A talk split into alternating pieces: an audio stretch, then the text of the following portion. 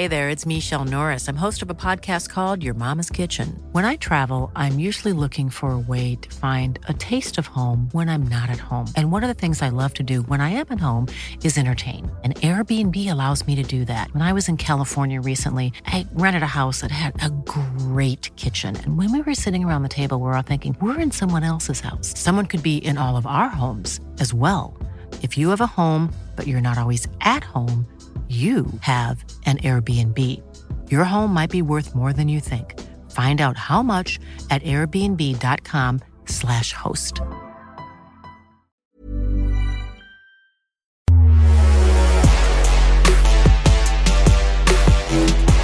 Hi there, I'm Richard Bayliss. Welcome to the matchday edition of the Gagan Pod. 16 teams are through to the knockout stages of the Champions League. Five of them confirmed their place Thursday morning our time. We'll head live to Milan where Inter absolutely fell in a heap. They won't be one of them. Real Madrid and Mönchengladbach were the sides from Group B, that incredible Group B to make it through. We'll also chat Football Belongs, previewing our second instalment of our new series, and ask the question what were you doing? Where were you during one of Australia's most famous matches? Two of our guests, John Aloisi and Luke Wilkshire, were actually in it. Dave Weiner had no shirt on. We'll also preview the Premier League coming your way this weekend. That and plenty more coming up on the pod.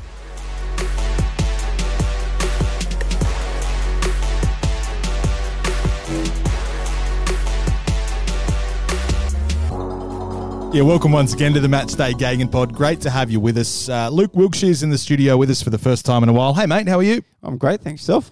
Oh, I'm pretty well. I know John's well. He's out and about. He's crossed the border. He's having a great time. Social events over the past week and some football thrown in between. Yeah, I don't know if I'm bouncing around because of the football and being back in the studio or all the coffees I've had this morning, but I'm definitely bouncing around. That's pretty standard, isn't it? Dave Weiner, we actually have to take the coffee off him uh, because he bounces around the room either way. Dave, let's start at Paris. On yesterday's podcast, we spoke at length about what happened between PSG and Istanbul Başakşehir. Here.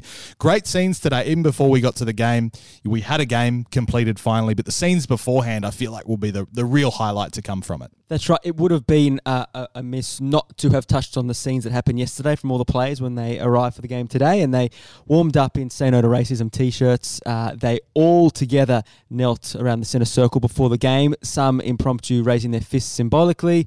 UEFA did what they have to do in terms of banners and saying no to racism and reinforcing a slogan that, you know, I guess one of their officials didn't adhere to allegedly uh, yesterday as news emerges that it's potentially a minimum 10 man, a 10 match ban if the ethics investigation into what happened is proved true. And then, of course, we had the match. We knew yesterday, based on the results elsewhere, with Leipzig beating Manchester United, that PSG were through. The game still had to be played. And I suppose the headline from the game itself, John, Neymar's quite good. We knew that. But when it gets to this stage, he always seems to remind us every year of his qualities. 5 1 win, and he was the dominant force. Yeah, there's always question marks over Neymar. Everyone says, is he the player? Is he one of the best in the world? Well, when it counts or when you know they need it, they need him to step up. He does, and he scores goals. And we saw that last week against Man United. They were desperate for that result. He's the one that scored those important goals. And then this morning, they weren't tap-ins, Luke. They were worldies. Oh, they were, and, and and you talk about that him stepping up. Um, he wants that Champions League, and he, he wants to be the main man, and that's why you could say in a way he left Barcelona not to be in the shadow of Messi and to be the main man and he's proven that he can. He, he he's um he's at the forefront for PSG, and he's he's crucial. Him and Mbappe if they're going to go further. I feel like PSG over the past couple of months have been proving a lot of people wrong because they made the final last year. Dave, remember where they went down to Bayern Munich, only lost narrowly. But they were on the back foot two weeks ago. They were looking at the last two games, looking like Tuchel was under pressure, but then they beat United. They easily win the last game. They top Group H, which was arguably the most difficult group on paper, and they remind everybody that they can win this competition. I think they can based on that individual talent. Interestingly, in terms of mood, today after the game, uh, Neymar came out and said, My future is here. I want to stay here. Um, as he, by the way, became the quickest player to, uh, I think, um, no, sorry, that was Mbappe, quickest player to 20 goals uh, in the Champions League, quicker than Messi. So they've got these two guys to build the team around. Um, I, I wonder, and I think they showed, particularly in August last year, a bit of a team element that they maybe haven't had in the past. That was sort of unraveling a little bit uh, until to, yeah, until recently. I think that it changed pre-season last season. I I don't know if you remember that there was talk about Neymar wanting to leave, unrest, and uh, Leonardo pulled him in and told him that you're important for us, and, and and you're the one that will be the main player to take this team and this club forward because we want to win Champions League. And Neymar felt that love. And since then, uh, the crowd were on his back. And, and, you know, there were questions about will he stay? Will he go back to Barcelona? Will Real Madrid come in for him? And he's proven no, he wants to be there. He wants to fight for that Champions League title, and um, and they could go very close again this season. So I just wonder if the support cast is there in the big, big, big, big games. Like obviously Neymar can pull it out, Mbappe can pull it out, and ultimately against Bayern, Bayern you, were too are you good. questioning Moise Kean? Yeah, come on. On loan Everton star. He's been doing it so far for the French team. Uh, by the way, they are carrying the hopes of a nation, the only French club through to the knockout stages. A little bit later on in the pod, we'll run you through all 16 teams very quickly as we look ahead to the knockout stages in a few months' time. But elsewhere this morning, Luke, there was a playoff in Amsterdam, Ajax against Atalanta. We were hoping this would be a really entertaining affair, goals galore, Ajax needing the points. And in the end, it kind of wasn't, but Atalanta went through with a 1 0 win, reminding everybody again that they are now, you know, well and truly entrenched on this stage in Europe. Yeah, we touched on that with Atalanta, and you know, it was almost like a. It's no surprise to see him go through there. I mean, it was it was close with Ajax. I, I actually thought Ajax would do them at home. Mm. Um, but credit to Atalanta, they're not in great form in Serie A, but Champions League, they they. they they're there and their their names, like I say, entrenched in it, and there's no surprise to see them in the round of 16. They will go through from that group with Liverpool, of course, John. And they rested players, Klopp, as you would expect, already through, top of the group. We saw Mo Salah, though, break records mere 57 or 8 seconds in. The most goals ever for Liverpool in the Champions League, breaking Steven Gerrard's record. He's now on 22. He's done that so fast, Mo Salah, hasn't he? He has, and he seems to score goals all the time. He, he not only in the Premier League now, Champions League, we've seen that he's he's got the most goals ever for a Liverpool player, and um, he's clinical, isn't he? In front of goals, that they've got that firepower. Whether he's That playing, cracker too, y- y- absolute cracker. they all count, Luke. They, They do, all they do. count. And um, we thought, yeah, they got a draw this morning, but it was done and dusted. They they played a lot of the younger players. How good can Liverpool get, and can they go all the way this season? That's that's the big question.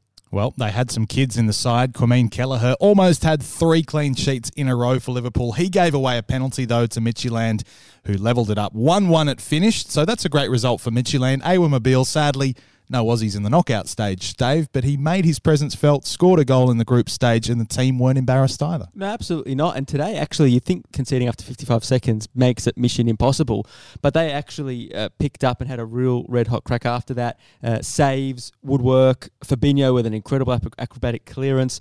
Uh, there was about 35 minutes worth of VAR decisions that made the game go to 99 minutes, of which one of them was a disallowed Midtjylland goal too. Mabil forced a great save at half time, um, but overall, uh, Liverpool will be very happy with the result. I tell you what, Mo Salah must love football because everyone gets a rest and he just keeps playing and playing and playing and playing.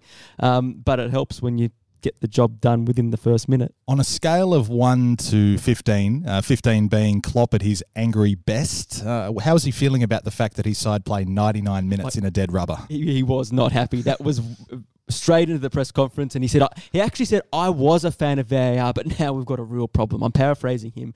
But you can't have 10 minutes with no injuries. It really took forever. Both sides had disallowed goals. Um, but yeah, that was very much a talking point after the game, as was the fact that uh, he did play some kids, including uh, the youngest ever uh, player for Liverpool in the Champions League, Billy Koumetio. Yeah, centre back highly rated as well. A lot of people said he might have been a solution a year or two down the track to their injury crisis, but is so young. Good to see him got the minutes. Elsewhere in Group A, Salzburg and Atletico had essentially a playoff again for a spot in the round of 16. Atletico only needed a draw from this. They got the win, John. Seemed pretty comfortable in the end. Top of La Liga, through to the last 16. Best team in Spain. At the moment, they're the best team in Spain. Uh, I think in La Liga they they're dominating, and they should. I think really mm. challenged this year to win the title. It, Champions League, they were lucky to get through. I thought they were not poor this morning, but they just did enough. I thought Salzburg actually dominated in, in terms of creating chances, and Atletico Madrid do what Atletico Madrid do well under Simeone. That's defend. Oblak making a, some crucial saves, and then getting through with a set piece and then a counter-attacking goal. Give him some credit, Simeone. He, he knew what he was doing when he took Suarez off, although he wasn't happy. Um, you know, and he, he got the result. He, he got the, the second goal, which made it more comfortable, looked more comfortable than it was for them. But you know, away from home, it's a it's a fantastic result, and they can only get better. Yeah, what happened there with Suarez? He didn't look happy. So he got taken off with Sale with probably 25 to go, 1 0 up. This is classic Simeone closing the game out. And, you know, you mentioned Oblak, he made saves in the first half as Salzburg poured forward. And we talked about it on the post game show. Now Simeone has to nip this in the bud. Suarez is the new man in the squad. He's got to, he's got to assert himself, um, Simeone, which he certainly will. But I wonder, John, in terms of this, was it frustration at being subbed? Was it frustration at the game plan? Because I, I don't know. What was it that maybe got them so riled up? Yeah, that, that's a good point because Suarez is coming from Barcelona, and we're talking about Barcelona of the past when Suarez was dominating along with Messi and Neymar. That uh, when they go one, two nil up, they go for three, four, five. Whereas Atletico Madrid, it's a different mindset. And Suarez needs to get used to that because if Simeone goes 1 0 up, he's defending that lead. And then if you can catch him on the counter, he will. But that's that's the team coming first, not Suarez's ego, which is what Mm. got dented, I think, coming off that early into a game the way he would see it. So, by the way, why can't they win the Champions League? Particularly if they can bring that. They have ridden their luck in this group, no doubt. But they're 26 unbeaten. They don't concede in La Liga. So, why, why have you got the big doubts on them in, in the Champions League? Because I just think the way they're playing in Europe at the moment is not good enough to take them to that next level to win it. I, I- think that uh, they still concede a lot of chances in, in the European uh, competition. You saw against uh, Bayern Munich, they got outplayed. And then also when they played Bayern Munich at home, knowing a win would take them through and Bayern Munich putting out their second string side, they failed to win. They're not good enough yet to win the Champions League. I mentioned the fact they're best, they're the best team in Spain. Somewhat tongue in cheek. I hope, from a neutral's point of view, and no offense to any Atleti fans, if they go all the way and win it, it's not going to be the most exciting knockout stage. You know, they're clinical in the way they do it, but it's not the best to watch, is it? N- it- It's, it's In got La its unique style, right? But in La Liga, they are playing attractive football. They're playing attack, attacking football, and uh, and I'm just wondering why Simeone. Uh, you know, obviously he sees that there's they still got a, a- a few issues uh, defensively, so he needs to play that way in He Europe. But it- in the Liga, them. yeah, He, he, doubts he doubts them in Europe. Where Yeah. you go in Spain, he's obviously feeling a lot more confident in the way they're playing, and he's playing these bigger teams in Europe, and maybe has that little bit of How many teams in. Spain have a red hot crack at them like Bayern and say Salzburg did? And even to be fair, Moscow. Like, is, is that something that when they go to Europe and he's playing this sort of evolved Galismo, Turismo style where he's trying to play a little bit more, but when he tries to go back to Europe to that old school style, the, when there's teams come at him, the players aren't, you know, seeing that week in, week out. Is that, is that something? I don't think so. I, I think that in in Spain, you know, teams play different styles. They've got different ways of playing, um, and yeah, I, I, don't know why. I think it's like Luke saying they just they just he doubts them in Europe at the moment. Maybe that he won't in the next round. Well, let's see. I very much doubt Hansi Flick doubts his side in any sense. A 2 0 victory over Lokomotiv Sula and Choupo-Moting, the man that led PSG to the final last year on the score sheet in this one. Uh, I asked you off air, Luke, I just wonder you play for Dynamo Moscow. When you see Lokomotiv Moscow losing, are you happy here? I mean, they were never going through. I mean, do you get a little kick along thinking, yeah, the old rivals are going down? No, look, I, I um, don't get me wrong, I don't really care about Lokomotiv or any other club apart from Dinamo uh, in Moscow, but or in Russia for for that fact. But um, no, look, I thought they did all right. It's good to see the Russian teams on on that stage and and putting in decent performances and getting some results. Um, although not getting through. I thought Krasnodar uh, did well also in, in the Champions League and qualifying for the Europa. But no, look, it's I don't get a kick out of it. If it was Spartak, yeah, I would really enjoy seeing Spartak lose. Um, But they've got to get there first, they, right? need- they do need to get there first. So no, look, I'm I'm hoping to see Dinamo there next year. Bayern Munich will be there next year, I would say, John, and they'll go into the knockout stages as most people's favourites. I know for you they are. They haven't lost a game at all. They're doing it relatively easy, challenged a little bit domestically, but top as we expect in Bundesliga. Would you go as far as saying it's theirs to lose? If they're at their best, they will just win this competition? If they're at their best, yes, I think they will win this competition. I think they're too strong all over, but uh, they have shown signs of late, especially domestically, conceding goals. That that will be a worry They for can be Hansi got Flick. at, without Kimmich, especially. Yes, and, and Kimmich is out long Yeah. term. So, th- th- you know, look, th- there's a long way to go in the season. Uh, You still can't write off the likes of Liverpool, Man City, uh, Chelsea. And, and, and they're, they're my dark horses, Dave. You'll be happy with that. But um, and how can they be dark horses? Have they spent three hundred billion dollars this season? Oh, at No, least. that- That was just on the defence. No, they're, they're playing kids. Are they going to win it with kids? Yeah. Please, please. uh, you mentioned Man City. They had another good win. I say good because they actually scored multiple goals in the Champions League 3 0 over Marseille in the end, who were awful, let's be honest. But you suspect with Sergio Aguero back in the team, maybe now people will take City seriously again because scoring goals, weirdly enough, has been their issue.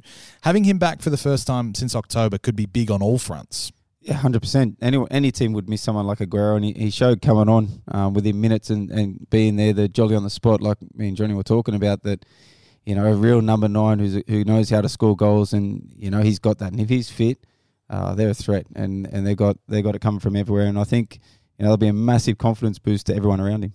Everyone talks about that's a tap in. And now he's in the right place at the right time. You know, he's lucky to be there.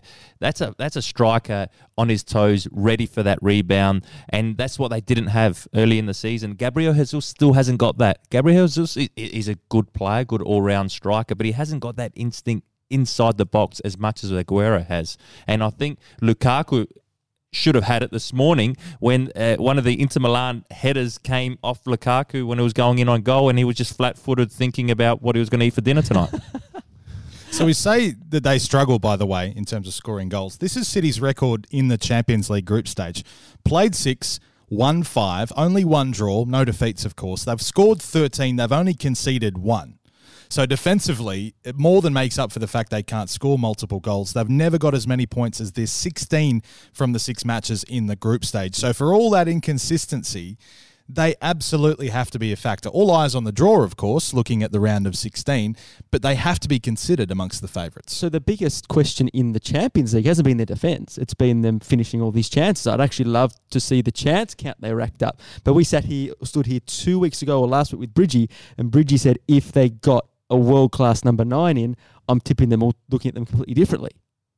Aguero's just come back, so I think that changes the equation entirely for them. And if we talk about Bayern's to lose, if someone does knock them off, like as Luke said, p- tipping City, I think it's anyone's game. Well, people were asking the question about City at the end of last season when they got knocked out in the uh, the Champions League, their defensive frailties. No one was really talking about their attack so much. I think they've actually got that right now. The beginning of the season, they were still conceding a few goals. The last 10 games, they, they don't concede many chances, if any goals. And uh, so I think with Aguero back in the side, attacking wise, they will score goals. And defensively, they, they've looked strong. Two points to Dave Weiner for admitting that he listened to Michael Bridges on a former podcast. Not too many people have done that, Dave. So congratulations to you. And I'm going to put you on the spot because the other game in Group C, Olympiacos at home to Porto. Porto already through. Sell this one for anyone out there wondering which mini match to go and watch first. Which highlights should I go and watch first? Actually, should I go and just watch a full match replay? Hey, I might watch Olympiacos and Porto. Why should they watch this one? This is for the purists because Porto have now gone five games without conceding in the Champions League, which was level with Manchester City, who also did that because they were playing two absolutely weak as you know what teams opposite them.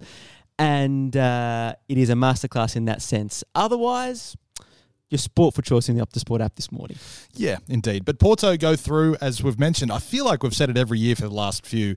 The big teams will be hoping to get Porto, right? Is that doing them a disservice or is that just the reality? Well, it is in terms of you look at the pecking order on paper, but Sergio Conceição, we've spoken about him a lot over the last couple of weeks. He's as competitive as anyone, and um, they're going to be a feisty opponent, particularly in Portugal. Um, and also, they'll be motivated as anything because last year they weren't in the Champions League. When they are in the Champions they do make the round of 16. They're a difficult team to play against. They- They've got history in the competition. Everyone uh, knows it will be a hard game, especially in Portugal. I, wouldn't write them off. I wouldn't say they're easy beats. Uh, I don't think any of the teams are in the Champions League uh, round of 16. I think they're all very confident that they could beat anyone on their day.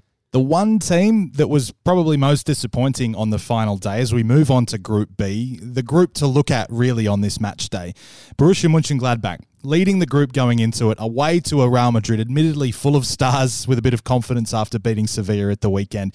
They didn't really turn up. A really good performance from Real Madrid, 2 0 winners, Karim Benzema, two headers in the first half. First of all, Real Madrid were very good for a team, Luke, on the back foot, under a bit of pressure going into the last day. Yeah, I wouldn't say that Gladbach didn't turn up. I think Real Madrid were just too good for them. They, they, they definitely turned up Real, and you know, look, Gladbach had a little bit in the second half. They had a little go at them, but they showed in the earlier rounds that, that they can still match it with some of these big teams. The the only difference being in these when it really counts against the big teams like Real Madrid today, uh, they're just just too good. They're a different level, but they won't be any easy beats either.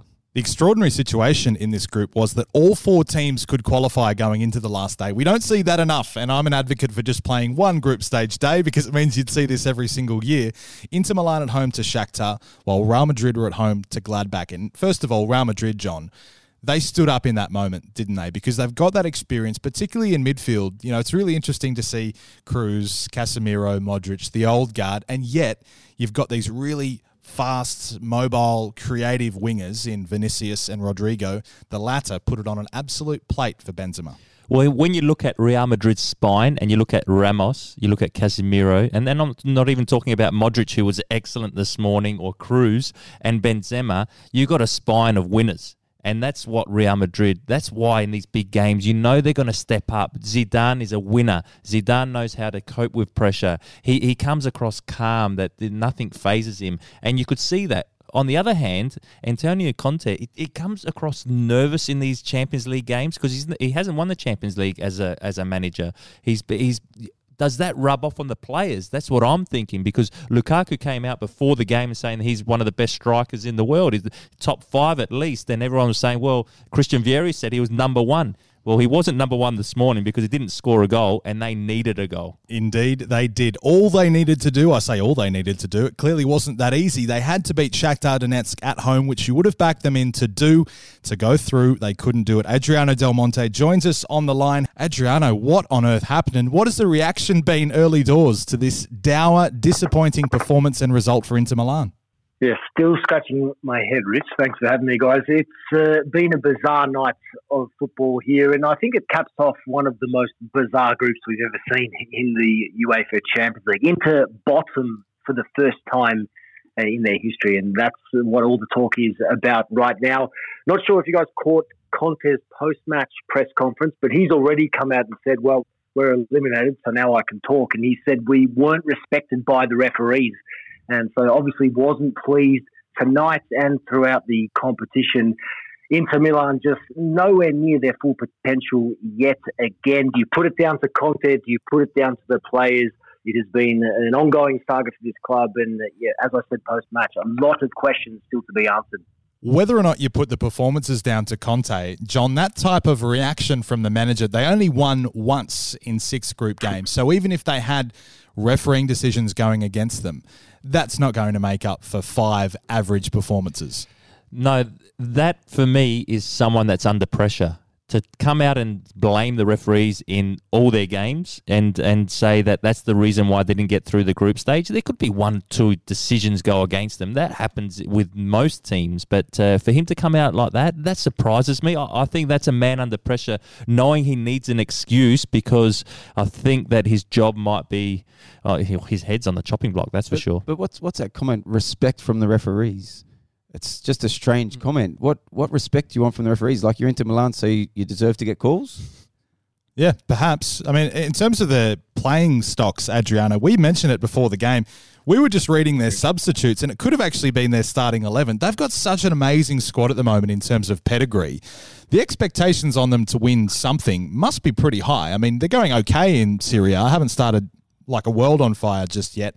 But surely this just ramps that up. They have to win Serie A or Conte's gone and it's a complete clean out of the squad. Well, that's if he lasts until then. But certainly Serie A is now, without a shadow of doubt, the priority for them this season. But yeah, you're right. You mentioned the substitutes that they brought on this evening. Also, a couple of the unused substitutes Kolarov, obviously, plenty of experience, but Stefano Sensi, particularly a really highly rated Italian midfielder as well. So there is a lot of depth in this squad, and obviously with the five substitutions as well. Conte really allowed to, to use that to, to his strength, but he has been criticised time and time again for his failure to make substitutions at the right time, and particularly earlier on in matches when his team is struggling. And already, the, again, some of the reports here suggesting that perhaps the Perisic and Alexis introductions were a little too late. Eriksen, again, five minutes to impress. What can one do in five minutes? He had 30 seconds at the weekend in the Bologna victory. it's getting a little ridiculous, his management of some of these players who could impact, certainly against, with all due respect to Shakhtar Donetsk, uh, Shakhtar side that were there for the taking. So certainly Conte, his record does come under fire again. He's only won three of his last 15 Champions League fixtures with Inter and, of course, Chelsea before that as well. He failed at Juventus in this competition, only getting to the quarterfinals on one occasion where his team lost to Bayern Munich 4 0 convincingly. So the pressure mounting there, yes, Serie A is the objective, but they have a lot of work to do also domestically if they want to win any silverware this season. Adriano, is there much criticism of him in Italy for his recruitment? Uh, Rich mentioned the bench. Um, mm-hmm. Is a great example of that, where these are players that he brought in, and they are on the older side. Um, is that something that gets brought up, or is it more their inability to score? Is it more the mentality in these big games? What's the biggest thing that he gets uh, labelled with in these moments? It's certainly a little bit of everything. He he is criticised regularly. However, it has to be the, the recruitment. Now, this season, the key signing that well has really failed to live up to the expectations was Arturo Vidal. Now, he's come in. He has had an impact. I think he's been a great player over his career, but Inter Milan were a signature away from signing Sandro Tonali, who was at Brescia last season. They were relegated. He is the highest rated midfielder coming through the ranks here in Italy without a shadow of a doubt. And he slipped through the cracks and instead of having an agree, agreement in place with Inter, went to their rivals AC Milan solely because Conte wanted Vidal. Now, Vidal is a decade older than Tonali, obviously at the back end of his career. So when you're making these signings at this point you do envisage that silverware will follow. So obviously, the Inter faithful are now quite frustrated in the fact that, well, we've missed out on some young talent that we could have had at the club for the best part of a decade, and instead we've gone for a player like Vidal, who will injured tonight, suspended on match day four, and ultimately did not have the impact that Conte was hoping for in this competition. Adriano, I thought the best line this morning on our coverage was from you when you said it's most likely that Milan will have success before Inter Milan, considering they're five points clear in Serie A. Quick question to finish off. It was a little bit sad, to be honest, seeing you in that amazing stadium, empty stadium, the San Siro. I just wonder do you think either of those teams will lift a trophy of any description before that great old stadium is knocked down in a year or so? And if so, who will it be? That's a very big question. So sad if they do demolish that stadium because it is it is magnificent. The atmosphere is sensational, but I do believe that AC Milan are in with a serious chance of winning the Scudetto here in Italy this season. Zlatan Ibrahimovic on fire really brought out the best in a number of teammates there in the club, and they are playing to a level that no other club are playing at this season. There is a strong nucleus in the squad very stable, very consistent. So if I have to pick one, AC Milan to win a piece of silverware this season, not Inter. Wow, have that Antonio Conte and Inter. Uh, I have to say, I do have a soft spot for Inter, so it would be a massive uh, kick in the guts. And also, my barber, Alessandro, huge Inter fan. I won't be going to see him for a while because no man with scissors with that much passion should be anywhere near your head. Uh, Adriano, it's been an absolute pleasure. We'll catch up with you next time, mate. Cheers, Rich. Thanks a lot, guys. It's that time of the year. Your vacation is coming up. You can already hear the beach waves, feel the warm breeze, relax, and think about work. You really, really want it all to work out while you're away. Monday.com gives you and the team that peace of mind. When all work is on one platform and everyone's in sync, things just flow wherever you are. Tap the banner to go to Monday.com.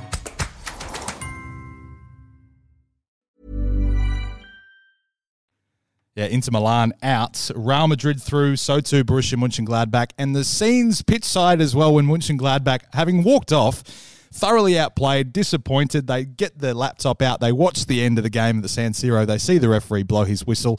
From absolute heartache to jubilation in seconds, that's what it's all about. Oh, watching live on Optus Sport, of course, was great to see on their iPads. Oh, nice plug, yeah.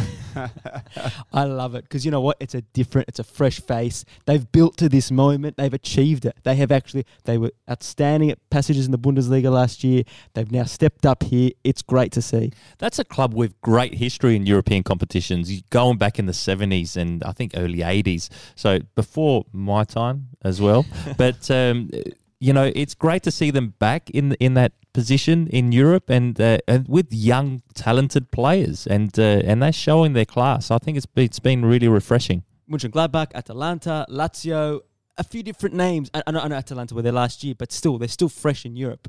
That's fun. Chelsea. yeah, well, the underdogs, yeah, the dark horses that have spent, um, you know, half the world's GDP over the past few months. Absolutely, go Chelsea. Obviously, it's huge for Spain having four teams through. Germany as well, all four through. That's great. Italy, Inter Milan with the only team not to. The other three do. Manchester United with the only team not from England to go through. Then there's one from France and Portugal it's the big countries, if you like, a smattering of the big clubs as well. A couple of little dark horses potentially. Atalanta and Leipzig, though, they've proven that they're worth at this level. You know, Lazio, like Dave says, maybe a bit of an outsider as well. But we look ahead to the knockout stages. That'll happen in early 2021. Plenty happening before then. And I want to preview this weekend's Premier League. But just quickly, John, Part two of our new Football Belongs series comes out on Friday, Australian time. It's a written feature from John Didulica. It's a fantastic read because it's written around the 2006 World Cup game between the Socceroos and Croatia, in which you should have scored the winner at the end. I'm still dirty, dirty about the fact that Graham Poll didn't allow that goal to stand, but you're also on the podcast this week. What can we expect? Expect a, a few stories about the uh, what it meant for us and what it meant to most Australians. You know, we, we spoke about how many Croatian heritage from the Croatian heritage, how many players we had in our squad. We had six. That, that's a lot of players. And then um, the, the, the Croatian team had three Australian born players. And that, that's amazing in itself. And that just goes to show the, the you know the multi-culture of Australian uh, society. And uh, but not only that, the thing that really stood out for me, and Luke will remember it well, is when we went back out and uh, and to do a, a sort of lap after I think it was about 30 minutes after the final whistle, we went back out and they're playing ACDC. That was a highlight of our World Cup. When we qualified against Uruguay, the highlight was John Travolta. That was our highlight in the World Cup. yeah, a bit, bit of an Aussie flavour to it. Luke, ACDC in Stuttgart Stadium was oh, uh, something different, wasn't it? That's for sure. They've probably played there throughout the years, I reckon, ACDC. So Luke and Johnny were in the stadium in the Socceroos squad. I was at university watching that one. Where were you watching that game, Dave? With, yeah, with about a dozen mates and a dozen in year three. mates. Yeah, don't, don't, I look it too? Um, and we, this was like a climax for us of years of following sport, and we were there together, um, sweating palms and everything. Actually, I lie. I watched the Japan game with my mates, this was so special because I watched it with my old man and my brother. And we're up in the middle of the night, and I've got to say, my old man is one of the calmest guys I've ever seen. I've, I've, i know when the the second goal went past Zeljko Kalac, is probably as angry as I've ever seen him, and just the the feeling after that was absolutely absolutely wonderful. Then catching up with the friends the next day, and I wasn't working yet in the industry, and I did all the fan things. I was at fan parks. I was just lapping it up. It was just such a wonderful moment. How good was it that we didn't have VAR? Uh, because that second goal that Harry scored would have been disallowed. Huh? But Lucky. yours yours might have been given, maybe. Yeah, oh, because true. Was probably sent off. Yeah, that's true. So who knows? I've said before that the first game against Japan, exactly the same as you, Dave. My brother and I watched it together because it was seminal moment, first game in the World Cup in a long time. We need to sit down and watch it. When Schwarzy lets in the, the opening goal, also maybe should have been disallowed head in hands, yeah. downbeat, angry, annoyed. When you scored the third, Johnny, we were laughing our asses off yes. because not because we thought it was funny, because this outpouring of emotion, it was, it's all we could think to do. It's like, how has this happened? We're winning three one. How's it happening Cup. that Johnny's scoring? That's that, is that why you were laughing from open play? Absolutely. well, it wasn't a penalty. Yeah. Con- confession. At that moment, I think uh, in that Japan game, I did take my top off that lounge room and was doing that damn celebration around the room. I, I, don't even want to envisage that. best, uh, best not to. You, have always had a, quite the rig on you though, Dave. So um, you know, a lot of people would love to see it. So obviously, chapter two or the opening match chapter, if you like. It's such a great read because John Didulica's brother Joey was in the Croatian squad as well, on the bench, reserve goalkeeper. It's such an amazing angle on a game that we know a lot about in Australian football, puts a new slant on it, and it's such an interesting conversation in the podcast as well. So recommend you guys go out and have a listen and have a read. The tiniest thing here is I've just been laying that uh, beautiful piece of work up, writing that makes me jealous. There's a fantastic picture of you and Harry embracing it full time, which I can't wait to publish. And Joe Litcher, who probably not many people know a lot about here, one of the lead images is just him having a chat with Zlatan Ibrahimovic in a Champions League game. And I thought that for me also unveiled just how much depth of stories we have in this country to unveil. And I'm so glad Football Belongs is playing its part in that. Indeed. Hope you guys enjoy that series. Plenty more episodes to come and chapters as well. Quick look ahead to the Premier League weekend. There's one game that stands out, the fixture on the list that everybody is really waiting for. I'd love to get your thoughts on this game, uh, Luke. It's Newcastle and West Brom in the early hours of Sunday morning. Are they playing? Are they? I, I, I, I was looking forward to Manchester United, Man City. Oh, sorry, West Brom fans. Sorry, I couldn't. Couldn't. I've used that gag before, and I will absolutely use it again. Yeah, Manchester United, Manchester City. Just about anything could happen here. Anyone would think the easy prediction would be, well, City are flying. United have had a bad week, but this is normally when Solskjaer gets a result out of his team. Yeah, look, it, Solskjaer's up and down, and every time he's under pressure, he seems to be able to pull that rabbit out of the hat. And we spoke about it, and I just, I just think it's coming to a time where I, I don't think there's any more rabbits in his hat. He's pulled out that many, so I think City in the form they're in, Aguero coming back. Um, you know, I, I can't go past City on this one. Because in football terms, John, the way City play kind of suits Manchester United. They've got a few results against them the last few years. They know they're not going to dominate the ball, United, but they can try to get in behind when they leave space surely you can see a result for United coming. Well, you can because they've got the quality uh, players in in United's side. You know, you, you, I think he will start Pogba because Pogba actually proved when he came on that he's mentally still there, and um, and I, I thought he was excellent when he came on, and also last week his goal that was sensational against West Ham. So I think he will start him. Bruno Fernandes seems to step up in these sorts of games as well, and with the pace that they have up top, you, you think they'll cause Manchester City problems. It was interesting last season the games they played against each other because yes, Man United won a few games against City, but then there was other times where United weren't even at the races. City dominated them. So it'll be interesting to see what type of game we get this weekend. But look, I, I know Luke is going for City. I'm going for United. The reason being is because Solskjaer seems to pull another rabbit out of the hat, and he's he's had a few rabbits, Luke. Oh, I tell you what, he, he it's a big hat. It's a big hat, and I'd love to see his back garden. uh, indeed. So there you go. That's the big game of the weekend. It starts Leeds and West Ham on Saturday morning. Then it's the Black Country Derby. Is it the Black Country Derby? Probably not. Let's call it a Midlands Derby. Wolves at home to Aston Villa. That kicks us off on Saturday night. We'll have a 90 minute pre-game show from 10 p.m. Eastern uh, Australian time. Should be plenty in that as we preview the whole weekend. The big one, of course, as I mentioned, the Magpies and the Baggies before the Manchester Derby. Everton, Chelsea as well. Battle of the Blues. Ancelotti going to haunt his old club, do you think, or is has the cook uh, chook been cooked to use an expression a little bit when it comes to Everton, Dave? I'm not going to say he doesn't have any rabbits either. I think there is still more in Everton. It's just that, that that level they had at the start of the season was another level. Are they going to finish where they ought to finish? I think so but it'll be a good test for them against Chelsea. Yeah, but is mid-table what they expect at Everton with the with the players they signed? Aren't they supposed to be pushing for a European spot? The bare minimum is, is seventh for Everton. Should be bare minimum so that, every single year. Of, I'm thinking that range. Can they can they crack the top six? Is that a failure if he doesn't. I think it is a six. failure if he doesn't. And uh, look, I love Ancelotti. I think what he's done in his career, you know, who are we to to question him and, and, and say that he can't do it? But uh, at the moment, they don't look convincing. I think defensively, look, James is always going to get criticised when they don't win because he doesn't work hard enough for the team. But when they win, he's the one that creates those chances and everything goes through him. Um, Calvert Lewin still scoring goals, so that's a positive for him. Richarlison will, will get back into his form. It's just at the back that I, I think that they struggle a little bit. They concede way too many chances. Well, that's not ideal against a Chelsea that will create plenty and no doubt score a few as well if you're not at your best. Sunday night, Southampton at home to Sheffield United. I'm going to keep tipping Sheffield United because I think they're a better team than having just one point on the board at this stage. But 11 games without a win, troubling for them. Then Southampton. maybe not beat them, but I can see them getting something from it. They yeah. have to at some point, don't they? Yeah, I'm not sure about that one. Yeah, they'll get a few goals from from Southampton. From Southampton. okay, well, let's just get. see. I'm gonna. Danny Ings is back. Yeah, that's true. Actually, yeah, they're no chance, are they? Um, just, I'll cut that bit out. Uh, on Sunday morning, three games in a row from London. Crystal Palace at home to Spurs, who were still top going into the weekend. Then it's Fulham at home to Liverpool.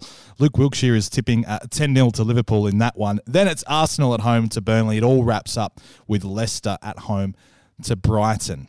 10 0, is that about right, do you think, Luke? No, you got it wrong. It's to Fulham. 10 0 to Fulham. Fulham, yeah. Come on. No, no look, I, I can't see uh, you know, Liverpool having rested players midweek. Um, look, looking good, looking comfortable, and Fulham, the form they're in, look, they've improved. They can score a penalty now. But uh, against the, the Reds, no chance. There like might be a surprise in the Palace. I was going to ask Spurs game. Yeah. I, I, am you know, uh, Zaha being back. Um, eh, ben, who, who scored the double? Ben, yeah, Benteke. You know, he's finally found yeah. form. it's taken him a while, but he's Five there. And, and, and, you know, when a striker finds that form, they just every time they step on the pitch, they feel like well, they're going to score a goal. And you know uh, feeling rich oh, big time. Yeah, in the wrong goal generally from where I was playing. And and this game here, Spurs are the ones that yeah. need to dominate, and and they have done it this season. Let's not just put the last few games. That's the way Mourinho plays. You know, only thirty percent of the ball. You know, when they need to dominate the opposition, they they can. Um, but it'll be an interesting matchup. I'm looking forward to seeing what they do with that other. Or will Roy Hodgson and Jose just leave the ball in the middle of the centre circle and sort of just try scrimmage for it? Someone will do that at some point. It has to happen at some point. Wilfried He's been amazing for them. They are the most reliant on one man for a team, probably in the history of the Premier League because they cannot win without him. But with him, they're always more a than danger. More than uh, Villa or Grealish. Statistically, yes. Yeah. Only statistically, maybe it's sort of similar. But yep, keep an eye out for that one. London Derby coming your way live in the early hours of Monday morning. That's it for us uh, this week. It's been a, another big few days in the Champions League. We now know the makeup of the 16 to go through the knockout stages. Tomorrow, depending on when you're listening to this, of course, 24 matches coming your way live in the Europa League. Plenty of talking points as always absolutely huge. And for listeners of the Gagan Pod, next week we'll be back after the monster midweek round. Not Wednesday, we'll be back on Thursday after Liverpool against Spurs. So listeners, if you made it all the way this far, we'll see you next week. This is, uh, what do you mean? They all have. This is the part of the year when everyone's winding down and talking about time off and, oh, what are you doing? Where are you going away? It's football day after day after day, and it is the absolute best. The next few weeks will be huge in all competitions, and we're looking forward to having you all there with us. Uh, Luke Wilkshire, always a pleasure. Been brilliant, mate. Always a pleasure. We'll see you next time. Johnny A, safe travels. Yep, thanks. Loved it. Dave, all the best. See you too. We'll see you in 10 minutes. exactly. Uh, between now and the next episode of the Gagan Pod, make sure you enjoy your football.